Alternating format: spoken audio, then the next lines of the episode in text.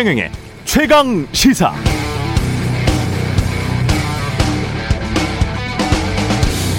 네, 어제 최경영의 최강 시사 새로운 물결 김동연 전 경제부총리가 나왔었죠. 이분은 왜 정치하나 뭘 하고 싶어서 궁금했었는데 공약의 핵심 내용들이 발표되고 있습니다. 1호 공약은 공무원 철밥통 깨고 공무원 수 20% 줄이겠다. 행정고시 폐지하고 민간에서 다양한 인재를 확보하겠다. 공공부문 부패 카르텔을 척결하겠다는 것이고 2호 공약은 국가 균형 발전을 통해서 다섯 개의 서울을 만들겠다. 이를 통해 수도권 올인 구조도 깨고 서울 수도권 집값도 잡아보겠다는 보관입니다. 3호 공약은 능력주의의 외피를 쓴 교육 세습주의를 깨고 수저 색깔로 인생이 결정되지 않도록 하겠다. 수능을 점진적으로 자격 시험화하고 대학 자율화 추진의 원칙 아래 교육부를 폐지하겠다는 겁니다. 새로운 물결, 국회의원 한 명도 없는 창당 준비 중인 정당인데요. 어떻습니까? 수백 명의 전현직 의원 등으로 선대위를 구성하고 있는 기존 정당의 공약들과 한번 비교해 보시기 바랍니다. 네, 안녕하십니까. 11월 17일 세상에 이익이 되는 방송 최경령의 최강시사 출발합니다. 저는 KBS 최경령 기자고요. 최경령의 최강시사 유튜브에 검색하시면 실시간 방송 보실 수 있습니다. 문자 참여는 짧은 문자 50원, 기본자 100원이 드는 샵 9730, 무료인 콩 어플 또는 유튜브에 의견 보내주시기 바랍니다. 오늘 1부에서는 김성달 경실련 정책국장과 서울 도시주택공사죠. SH 반값 아파트 구상 살펴보고요. 2부에서는 국민의힘 이재호 상임고문 만납니다.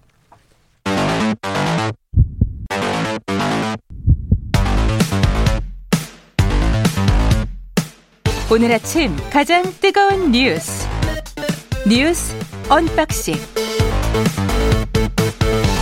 네 뉴스 unboxing 시작합니다. 민동기 기자 김민아 시사평론가 나와 있습니다. 안녕하세요. 안녕하세요. 예. 그 도이치모터스 주가 조작 의혹을 받고 있는 권오수 회장이죠. 지금도 네. 회장입니까? 아직도 회장으로 불리우고 있습니다. 아 그래요. 이 사람 구속됐네요. 그 권오수 회장은 2009년부터 2012년 도이치모터스 최대 주주이자 대표이사로 재직을 하고 있었는데 이때 회사 내부 정보를 유출하고 외부 세력을 선수로 동원을 해서 주식 1,599만 주를 불법 매수해서 주가 조작한 혐의를 받고 있거든요. 근데 이제 언론들의 관심은 권오수 회장이 구속이 됐기 때문에 아, 윤석열 국민의힘 후보의 부인 김건희 씨가 이 주가 조작에 자금을 댔다는 의혹이 제기가 되지 않았습니까? 그랬었죠. 그래서 김건희 씨가 언제 검찰 조사를 받을 것인가 여기에 이제 관심이 좀 많이 좀 모으고 있는 것 같습니다. 음. 다만 이제 김건희 씨 같은 경우에는 국민의힘의 강한 반발이 예상이 되기 때문에 만약에 네. 소환을 한다면은요.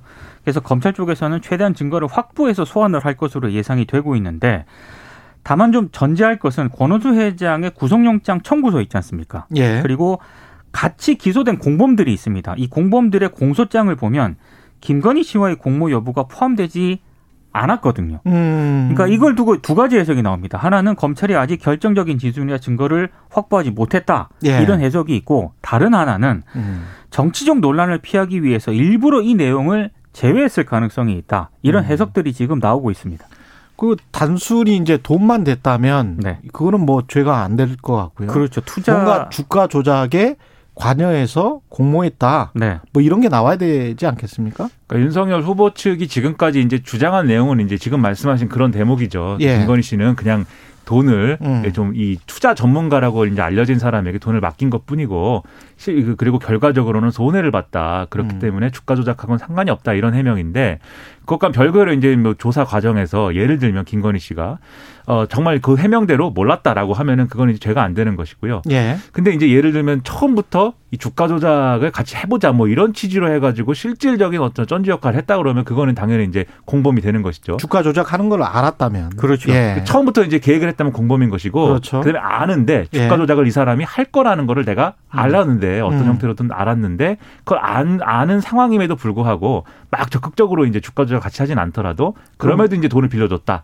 라고 하면 이제 방조범이 되는 거 방조범이 아니냐. 되는. 이렇게 예. 지금 이제 법적으로 책임을 분류를 하고 있는데 예. 이 주가 조작- 조작과 관련돼서는 대개는 이제 공범으로 처벌을 하는데 음. 방조범이다라고 하는 법리를 이제 만들기가 쉬울 거냐에 대해서는 좀 논란도 있는 것 같아요. 그 부분은. 근데 예. 어쨌든 간에 이 정도 이제 사안이 됐으면은 나름대로 이제 그동안에 이제 전혀 관계없다 이 수준이 아니고 뭐 후보나 캠프에서 구체적인 어떤 해명이나 뭐 이런 것들을 좀 추가로 이제 내놓을 필요들이 있어 보이고 그러려면 이제 이- 이런 구속영장의 내용하고 도이치모터스 사건의 어떤 얼개나 이런 것들이 또 추가로 이제 밝혀지는 부분도 있어야 되겠죠. 그래서 그런 예. 부분들을 앞으로 주목을 해야 될 것 같습니다. 예. 고래 내역이나 뭐 이런 것들이 좀 나와야 되겠죠. 그렇죠. 물증이 예. 나와야 됩니다. 기존에 그- 이제 윤석열 캠프에서 그 공개했던 거래 내역 같은 경우는 빠진 기간들이 있거든요. 그렇습니다. 예. 그동안에 이제 해명이 잘 안 됐던 부분들이 분명 있어요. 뭐냐면 음. 은 이제 어이 김건희 씨의 모친 이 무슨 뭐 이 프로그램으로 이제 이, 이 거래를 할 때 이제 동일 IP에서 이제 거래한 이 내역들이 있다. 이 공범들하고 네. 이러한 부분들도 이제 있고 해서 이게 해명이 안 된 부분들은 그냥 남아 있는 상태거든요. 예. 그런 것들에 대해서 추가로 설명을 해 주는 게 필요합니다. 예. 그 다음에 민주당이 기재부를 강하게 비판을 했네요.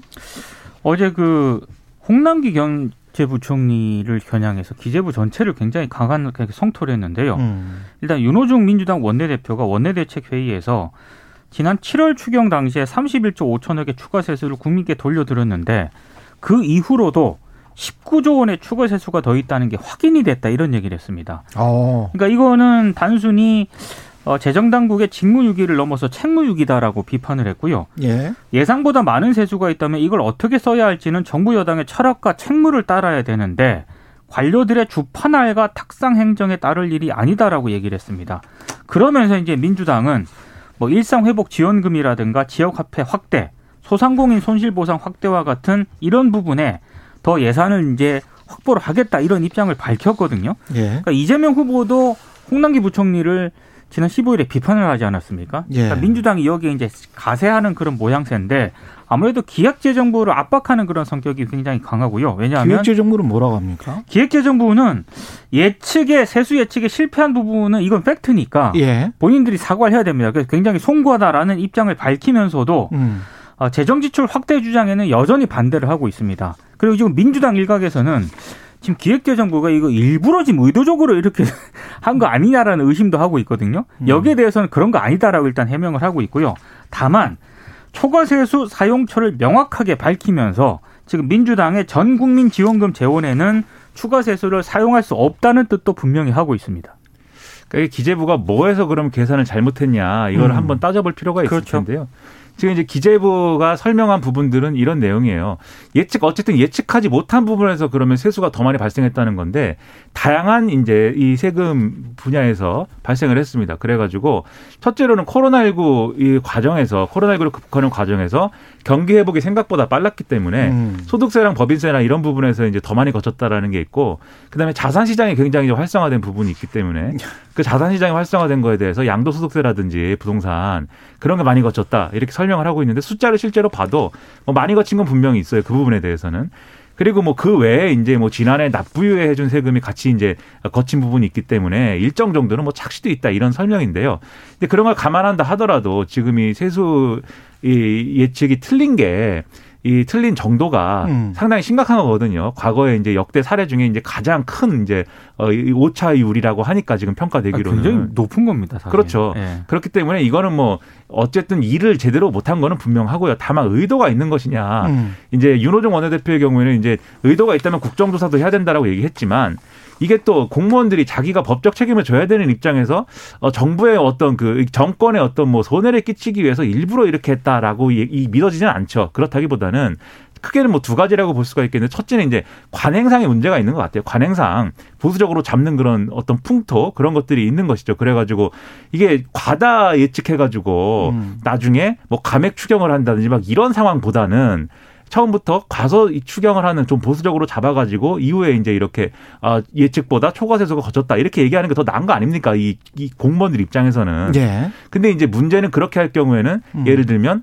우리가 100만 원이 거칠 줄 알고 100만 원 지출 계획을 세웠던 건데 음. 실제로 200만 원이 거쳐가지고 100만 원을 더 썼어야 됐는데 그걸 못 썼고 경제에 어려움이 오히려 가중된다 이런 것이 문제인 거잖아요. 그렇습니다. 그런 부분이 정확합니다. 있을 수가 있고 예. 두 번째는 철학적으로 이 작은 정부 이런 것들에 음. 대해서 재정 보수주의가 여전히 이제 강력하기 때문에 음. 이렇게 한 거 아니냐라는 의심도 있을 수가 있어요. 아니 근데 제가 보기에는 조금 좀 무도성이 있는 것 같은 게 일단은 첫 번째는 언제 알았는지가 중요해요. 그렇죠. 예. 기획재정부가 언제 알았는지 그리고 민주당에서는 이거를 나중에 알게 된 거잖아요. 그러면 그 기획재정부가 언제 알았는지 그 시점이 중요하고 그거를 지금은 집권 저- 이- 여당이니까 당정 간에 협의를 할 때 그거를 제대로 알려줬는지가 중요하거든요.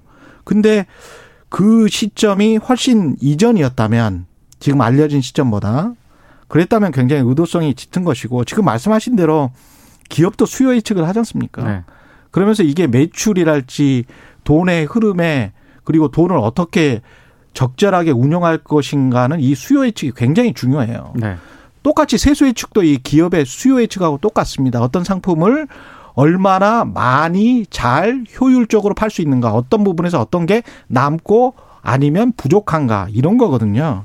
근데 기획재정부가 하는 일이 그겁니다. 네. 그거예요. 그거를 지금 못한 거예요. 그렇습니다. 본인들이 해야 될 일을 못한 거죠. 일단 못한 거는 네. 본인들도 인정을 했기 때문에 사과를 했고요. 방금 예. 말씀하신 것처럼 그럼 이거를 계산이 틀렸다는 걸 언제 알았느냐? 그렇죠. 알았다면 계속 계속 사실 계속 알아왔던 게 지난번에 추경할 때도 사실 초과세수가 맞습니다. 많이 네. 남았고 30, 31조 이거 얘기하면서 그때도 이제 사실 한번 확인됐던 건데 지금 확인해 보니까는 그것도 더 많이 남았다는 19조가 얘기인데 더 남았다는 거 아닙니까? 근데 그거는 이제 기재부는 이전에 그것도 이 청와대하고 여당에 이제 보고를 했다라고는 주장을 네. 하고 있어요. 근데 이제 그래서 의도를 뭐 이렇게 우리가 이제 정확하게 따지긴 좀 어려운 측면들이 있을 것 같은데. 아니 그리고 주식에서 거래량이나 뭐 이런 것들은요. 너무 잘 아시, 저 청취자분들도 아시겠지만 매일 한국 주식 거래소를 가면 그, 그 날에 매매되는 주식 수가 나와요. 예? 그리고 기업별로 다 나옵니다. 그러면 곱하기 해가지고 그 엑셀 한 번만 돌려보면 돼요.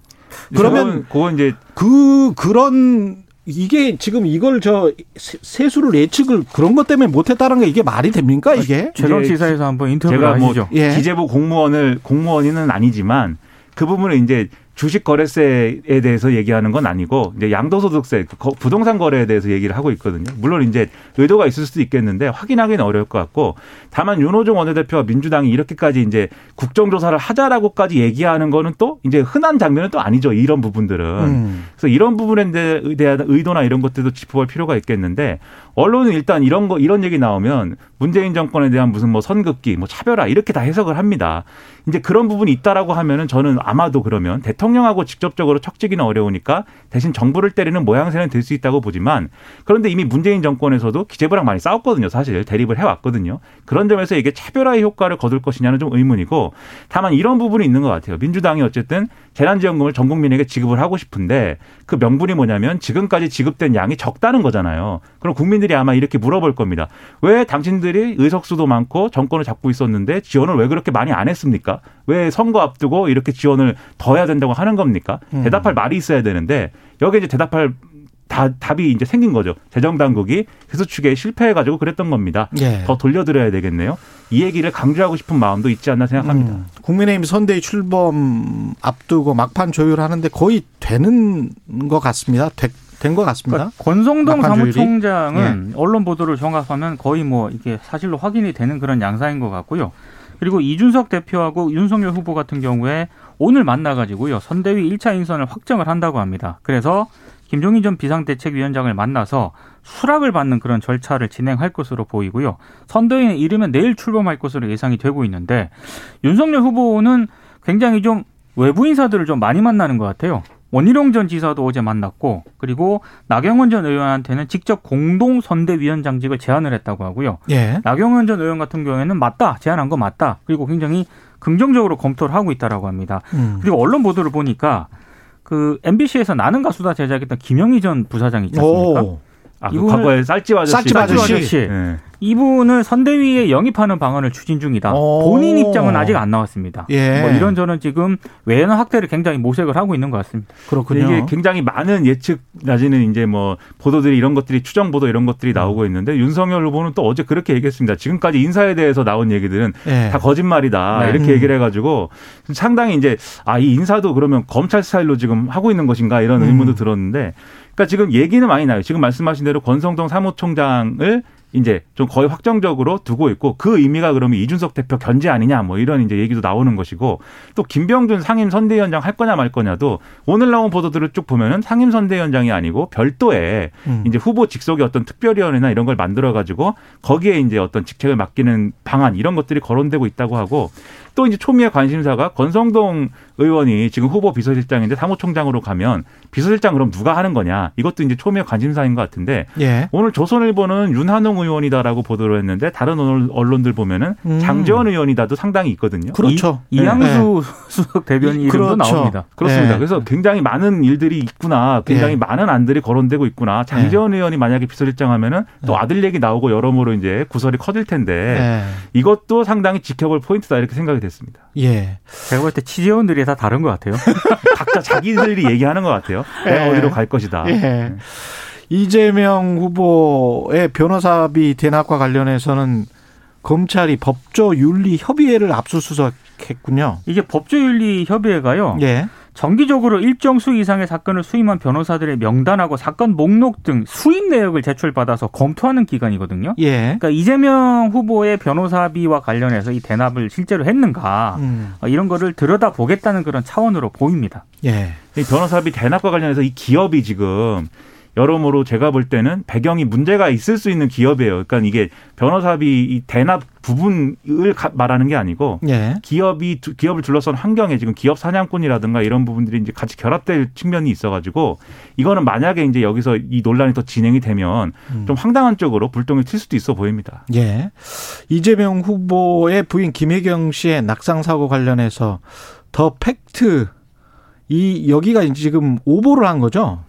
그렇죠. 예. 어, 인터넷 매체입니다. 더 씨라고. 팩트라는 곳은. 예, 예. 김혜경 씨가 뭐 본인 최초로 이제 외부 유출 외부에 이제 외출하는 모습을 찍었다라고 해서 이제 어제 단독으로 보도를 했는데 김- 그게 단독이에요? 어, 뭐 본인들은 단독이라고 했습니다. 그래서 어떤 의미에서 제일 뉴스 먼저 가치, 보- 뉴스 가치가 있지? 저도 모르겠습니다. 아무튼 예. 단독이라는 말머리는 여러분 예. 이걸 좀 봐주세요의 의미인 것 같아요. 아, 그냥 그래요? 예, 여러분 이것 주목? 좀 보십시오. 뭐 예, 이런 주목으로 거죠? 바꿔야 예. 될것 같습니다. 근데 예. 아무튼 오보였고요. 예. 정정 보도문을 게재를 했는데 굉장히 긴 어떤 정정 보도문인데 그거는 뭐 제가 가타부터 얘기하기가 좀 그렇습니다. 이거는 클릭수 저널리즘과 정파적인 어떤 판단 이런 것들이 결합된 결과로 보이는데 결국 그 확인되지 않은 얼굴을 다 가리고 있어가지고 이른바 인터넷에 다스베이더 아니냐 이렇게 얘기가 나온 그분의 경우에는 신원이 확인이 전혀 안 되는 사진을 하나 찍은 거 아닙니까? 근데 그렇죠. 그 사진을 굳이 보도를 해갖고 얻고자 했던 효과는 뭐였느냐? 네. 클릭입니다. 두 가지입니다. 첫째 관심 이렇게 네. 나왔더라 왜 그랬을까? 음. 두 번째 결국 이재명 후보가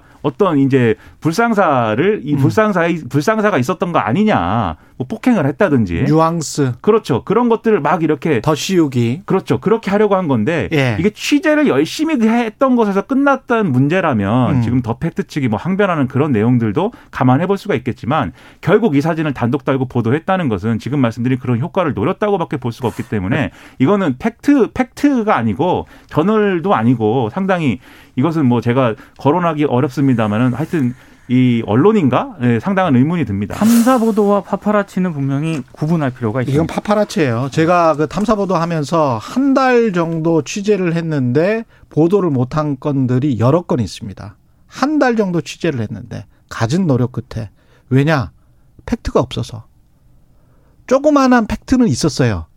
하지만 큰 팩트가 없어요. 확인이 안 되면 보도를 못 하는 거예요. 그러니까 지금 이 이게 보도에 이게 네. 무슨 지금 거의 지금 조폭 양아치 수준의 언론들이 나와가지고 언론이라고 하면서 탐사 보도를 스스로 이야기를 합니까? 그러니까 이 보도에서 말씀하시는 큰 팩트라고 하면은 예. 폭행을 했다라는 정황이 있어야 되는 거지. 어떤 사람이 뭐 얼굴을 가리고 나왔다라는 것은 그거 그게 팩트가 아닌 것이죠. 정말 한심합니다. 한심해. 아유 한국 언론 정말 저도 한심합니다. 예. 네. 반성합니다. 저도. 예, 뉴스 언박싱 민동기 기자 김민아 평론가였습니다. 고맙습니다. 고맙습니다. KBS 일라디오 최경영의 최강시사 듣고 계신 지금 시각 7시 40분으로 향하고 있습니다.